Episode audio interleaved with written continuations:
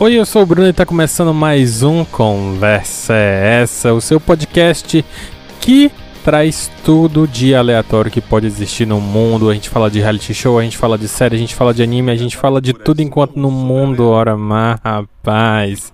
Eu sou o Bruno Trajano, seu host, e a gente vai falar hoje de Minhas Aventuras com Superman.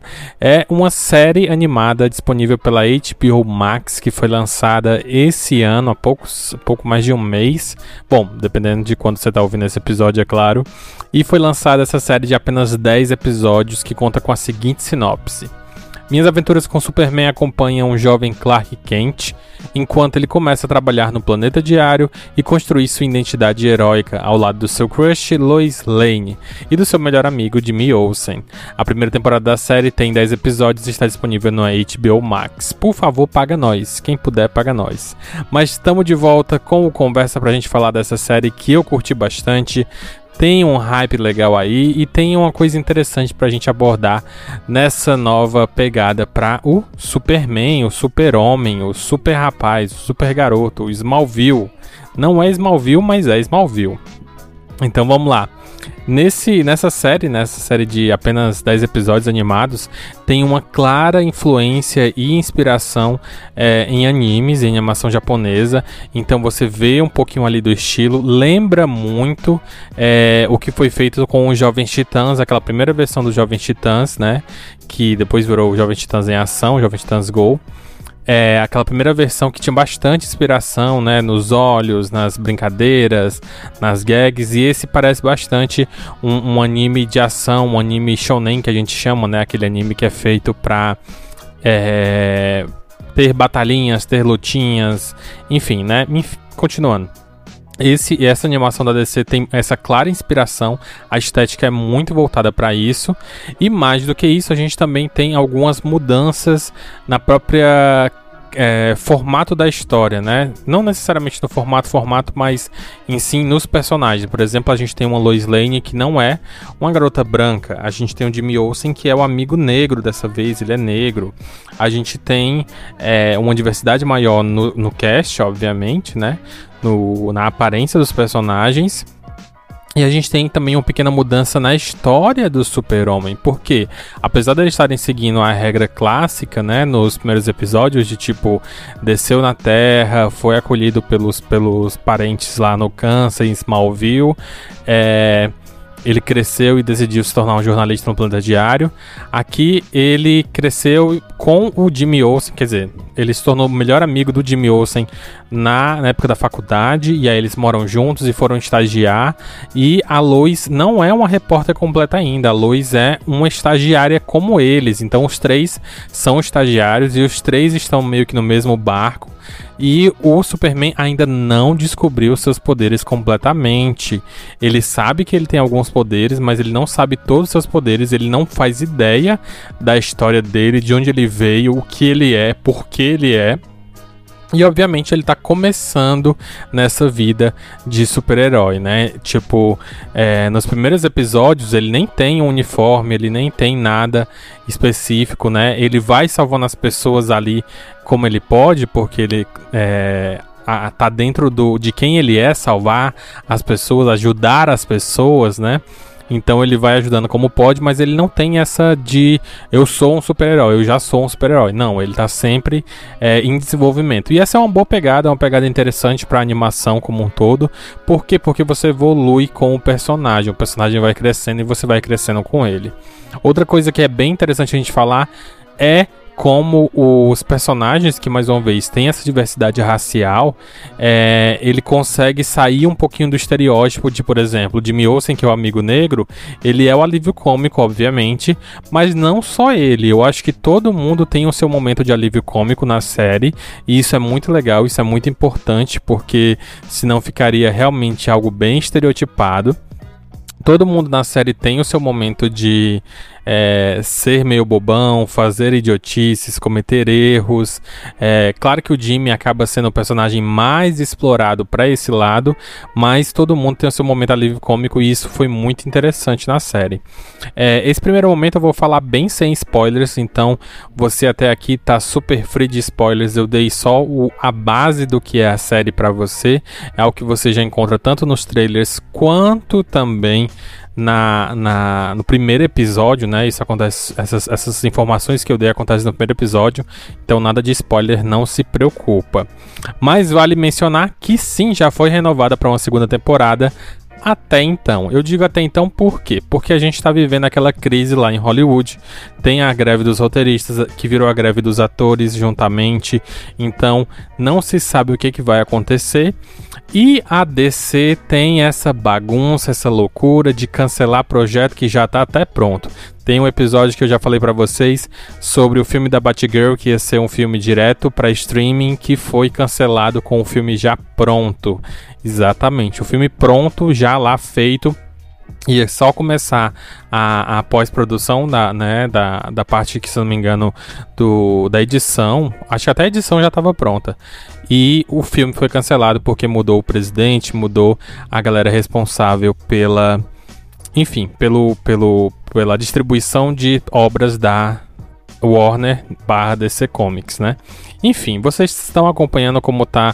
Caso não esteja acompanhando, a DC tá uma bagunça no que remete a essa produção midiática, né? A produção de filmes e séries e animações.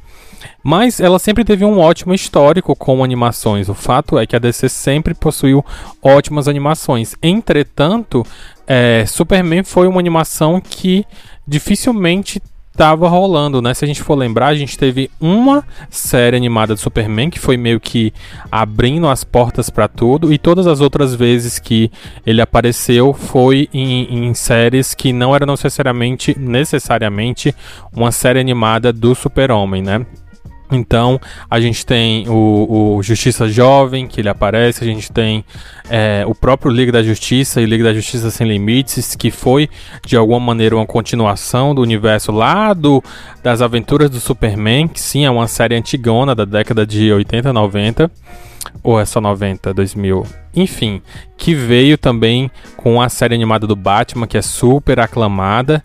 Só que posteriormente o Batman teve várias outras séries animadas, né? Já o Superman nunca teve. E dessa vez, pela primeira vez, né, a gente está tendo uma nova série animada do Superman, que já fez questão de se estabelecer num local diferente de todas as outras. Mais uma vez, com a sua estética, uma estética bem diferente, bem...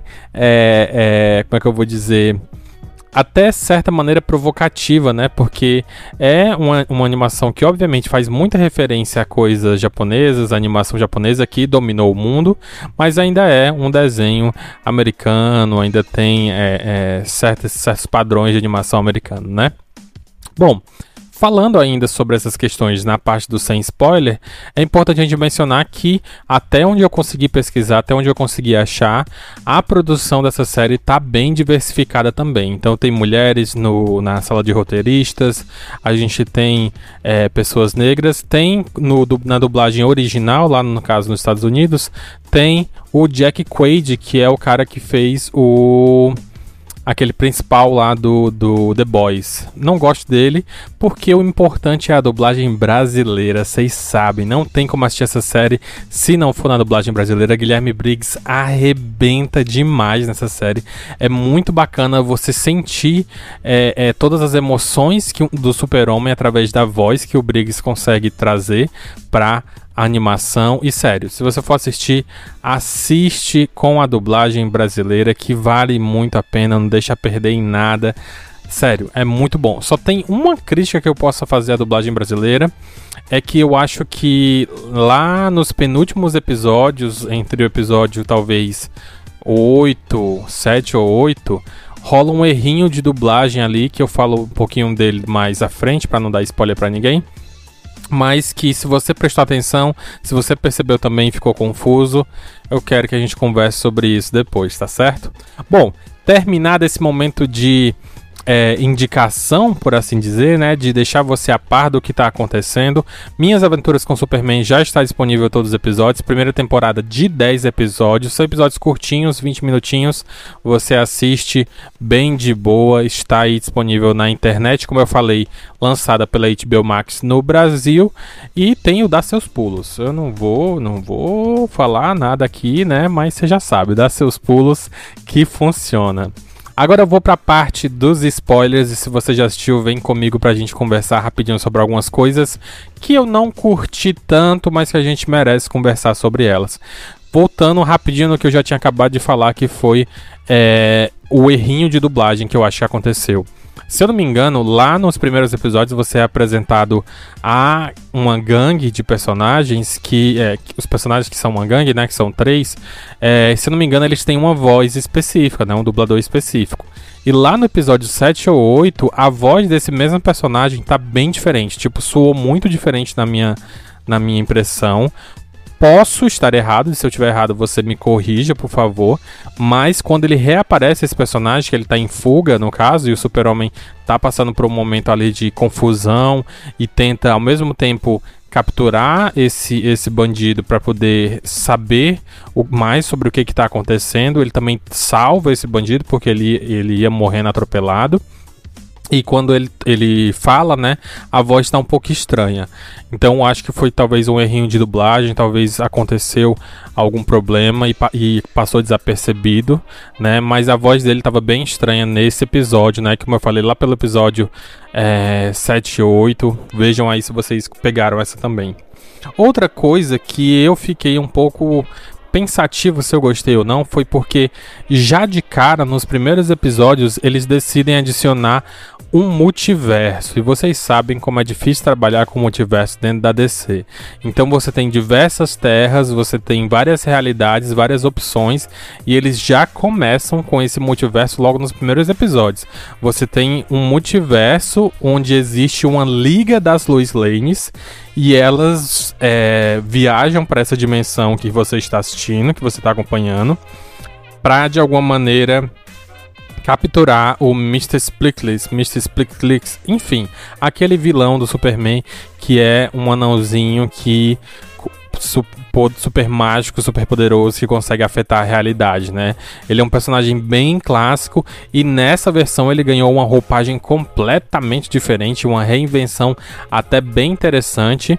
E isso pode ser dito de praticamente todos os vilões. Todos os vilões têm uma roupagem, uma identidade visual bem diferente, bem característica. Dá pra ver bastante a homenagem a algo mais japonês, por assim dizer, da cultura, né, japonesa. Por quê? Porque, por exemplo, eles transformaram o vilão Parasita, que é um vilão clássico do Super-Homem, que ele absorve o poder, né? Quanto quem tiver ali ao redor dele, ele absorve o poder. Então sempre foi um vilão muito característico pro Superman. Afinal de contas, ele é super poderoso e ele vai enfrentar alguém que consegue bater de frente com ele por conta da absorção de poder. E normalmente ele é representado como um entre aspas, ser humano normal, só que completamente roxo. Né? Nessa versão ele foi feito uma invenção de um cientista que queria bancar o Homem de Ferro, e aí ele transformou, criou uma tecnologia capaz de absorver, e quanto mais essa tecnologia evoluía, mais ela se transformava, até chegar num ponto em que ela evoluía a ele virar uma criatura, e essa criatura vira um kaiju, né? Vira um monstro gigante. Tanto que em um dos episódios lá, o grande confronto final, você vê literalmente um monstro gigante no meio da cidade e o Superman tendo que lidar com esse kaiju, né, com esse monstro gigante. Então eu sinto que foi uma referência interessante e é uma visão interessante para esse personagem que é tão clássico. Não sei se eu curti tanto, né, não consegui definir se gostei tanto dessas duas questões, né, do multiverso, de trazerem um multiverso tão cedo para a série, e da transformação do vilão do Parasita ser, né, esse gigante kaiju. Mas eu consigo reconhecer que foram boas alternativas, foram boas opções para que você traga para essa série uma originalidade própria e que você bata o martelo e diga, olha, essa série aqui, essa nossa série é desse jeito, é assim que a gente vai seguir, não tente comparar a gente com outros materiais, nós estamos seguindo o nosso próprio rumo. Tanto que uma das questões quando aparece o multiverso da Liga das Lois é que elas falam que, você tá na Terra tal, o seu Superman tal, não sei o que, então ele já estabelece, essa aqui é a Terra tal, as coisas acontecem dessa maneira. Ele até estabelece que nas outras terras, nas outras realidades, a Lois Lane, ela já conseguiu conquistar tudo quando ela mal tinha 20 anos de idade, tipo, 20 anos de idade ela tava ganhando o Pulitzer, que é o maior prêmio que um jornalista pode ganhar na vida. Então, tipo, nas outras realidades ela pode ser essa pessoa incrivelmente absurda de fodona, mas nessa realidade aqui ela tá vivendo a vida dela, seguindo os passos dela, os sonhos dela, da maneira que ela quer viver. E isso é bem interessante, isso é bem legal. Por isso que eu fico nesse, não sei se eu gosto, não sei se eu desgosto, porque eu consigo entender o que eles fizeram e eu consigo ver muito valor nisso, né? Porque é bom estabelecer isso logo de cara. Mas ao mesmo tempo eu tenho meus problemas, porque quando você traz o multiverso, você cria tanto pano pra manga, porque aí você entra num discurso de tipo, como é que será que seria em outra realidade? Como é que será que seria em outra terra? Vai ter pessoas de outra terra vindo pra essa terra a partir de agora? Então, é uma porta que eu sinto que abriu cedo demais, mas faz sentido com a própria proposta da série, né? Então, por isso que eu não critico tanto. Outra coisa que eu acho que vale a pena a gente mencionar, né, é que a tecnologia que é apresentada aqui, ela é bem original, ela tem uns conceitos bem interessantes. Normalmente a tecnologia que a gente vê em séries de Superman, ela sempre foi tida como Krypton, foi um planeta muito avançado, com tecnologia muito avançada, criaram o Brainiac, se eu não me engano, mas você nunca viu ela, tipo, ter um papel tão fundamental. Pelo menos eu não lembro agora de nenhum momento em que a tecnologia do Superman teve um papel fundamental. Já que nessa série não, ela é fundamental. Por quê? Porque até as armas que são sendo usadas ao longo de toda a série foram baseadas, feitos estudos reversos nos destroços da tecnologia que veio de Krypton, né? E eles também estabelecem que um dos primeiros contatos, isso não fica tão claro assim, mas o primeiro contato da queda, né, da nave do Superman, né, do jovem Clark Kent, quando ela cai, também está acontecendo uma invasão. Provavelmente o que vai ser o General Zod está tentando invadir a Terra, e o Zod e o Brainiac são os grandes vilões que estão por trás de tudo, de alguma maneira. Não foi explicado completamente, mas foi dado essa pista, né, de que é o Zod e o Brainiac trabalhando juntos para invadir a Terra. Provavelmente, se a gente seguir o cânone do Superman clássico, o Zod talvez estivesse fora do planeta, indo conquistar outro planeta. O Zod sempre foi esse personagem que queria a versão mais bélica de Krypton, né? E a gente tem o Brainiac, que também busca pela sua melhor versão e absorver todo o conhecimento existente no universo. Então os dois, de alguma maneira, trabalhando juntos, queriam invadir a Terra, não conseguiram. E aí o que aconteceu foi que a nave do Super-Homem caiu e alguns fragmentos da tecnologia, né, kryptoniana caíram na Terra e foram estudados e usados pelo governo para criar armas no projeto que virou o Esquadrão Suicida, a Força-Tarefa X. Sim, a Força-Tarefa X também tá nessa série, assim como Amanda Waller, mas dessa vez eles dão um papel maior, um papel principal para o pai da Lois Lane, que é, né, o General Lane. Então é aquela coisa bem estilo Hulk, né? Porque você tem o pai da menina sendo o general que quer matar o Superman. Então, durante toda a série, você sente que isso vai acontecer, e realmente nos episódios finais você vê isso. Ele é o atual líder da Força-Tarefa X, até que a Amanda Waller consegue dar, entre aspas, o golpe e aí assumir, né, o seu Esquadrão Suicida. Eles vão montando lá de alguma maneira a Força-Tarefa X, o Esquadrão Suicida. Então isso também é bem interessante. Eu fiquei bem animado com essa proposta, com essa visão, porque como eu já mencionei, um super-homem que ainda está descobrindo os poderes. Então ele ainda não é o ser super poderoso, absurdamente poderoso e invencível. Sim, ele sofre algumas derrotas, por assim dizer, e ele está evoluindo ao longo do tempo, e essa história está crescendo ao longo do tempo. Eu sinto que, de maneira geral, as únicas falhas que eu encontro na série vão para esse lugar de eu ficar um pouco em dúvida se era a melhor escolha já apresentar certos personagens, certos plots, mas eu consigo encontrar valor neles, e eu não consigo dizer, não serviu para nada. Sim, serviu para bastante coisa. A diversidade racial, mais uma vez, tem que ser sempre celebrada, sempre, sempre. Acho muito importante.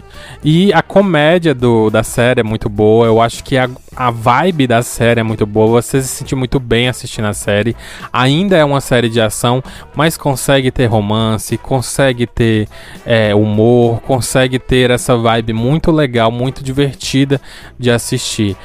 O Superman nunca foi meu personagem que eu diga assim, caraca, eu preciso assistir coisas do Superman. Né? Apesar de eu gostar de tudo da DC, o Superman nunca foi. Por quê? Porque as histórias são sempre, né, muito mirabolantes. Eu não gosto muito dessas histórias onde, tipo, ou você faz isso ou o mundo vai acabar. Não, né? Eu não gosto muito disso. Mas essa série traz uma pegada muito gostosa, algo muito interessante de assistir. Vai até um pouco na contramão do que a gente já estava vendo antes, porque ela foi feita, obviamente, para uma idade mais baixa, né? A gente tem as animações que a DC está investindo, como a série da Arlequina, que é 18, 16 anos, talvez. Essa não, essas são para crianças de 10 anos, provavelmente, tá liberada ali de boa. E é uma nova pegada, completamente diferente, realmente inspirada nas animações japonesas, que é bem interessante, que é você abraçar e dizer, sim, estamos inspirando sim, estamos fazendo sim, e tá sendo legal. Então, mais uma vez, esse foi algumas das minhas impressões, comentários e observações sobre Minhas Aventuras com Superman, já disponível dublado para você aí nas internets. Minha nota é nota 4 de 5, sim, estou dando agora notas 4 de 5 para essa série. Mais uma vez, as únicas coisas que me tiraram da série foi esses momentos em que eu fiquei em dúvida se era a melhor escolha, mas que eu não consigo dizer assim, isso foi completamente ruim pra série. Não, não foi. É muito fofinho, é muito legal, é muito divertido, e eu acho que vale muito a pena. Então, fica a dica pra você. Se você me acompanhou até aqui, me segue também nas redes sociais. Eu tô lá no TikTok e no Instagram como Bruno P. Trajano, e você também acompanha Conversa É Essa, @conversaessa no Instagram. A gente se vê no próximo episódio. Um beijo pra você, e lembra sempre de comentar, deixar suas impressões, e caso eu tenha falado alguma coisa que foi errada, me corrija, manda mensagem pra poder corrigir, comenta lá no post do Instagram, tá bom? Um beijão pra você.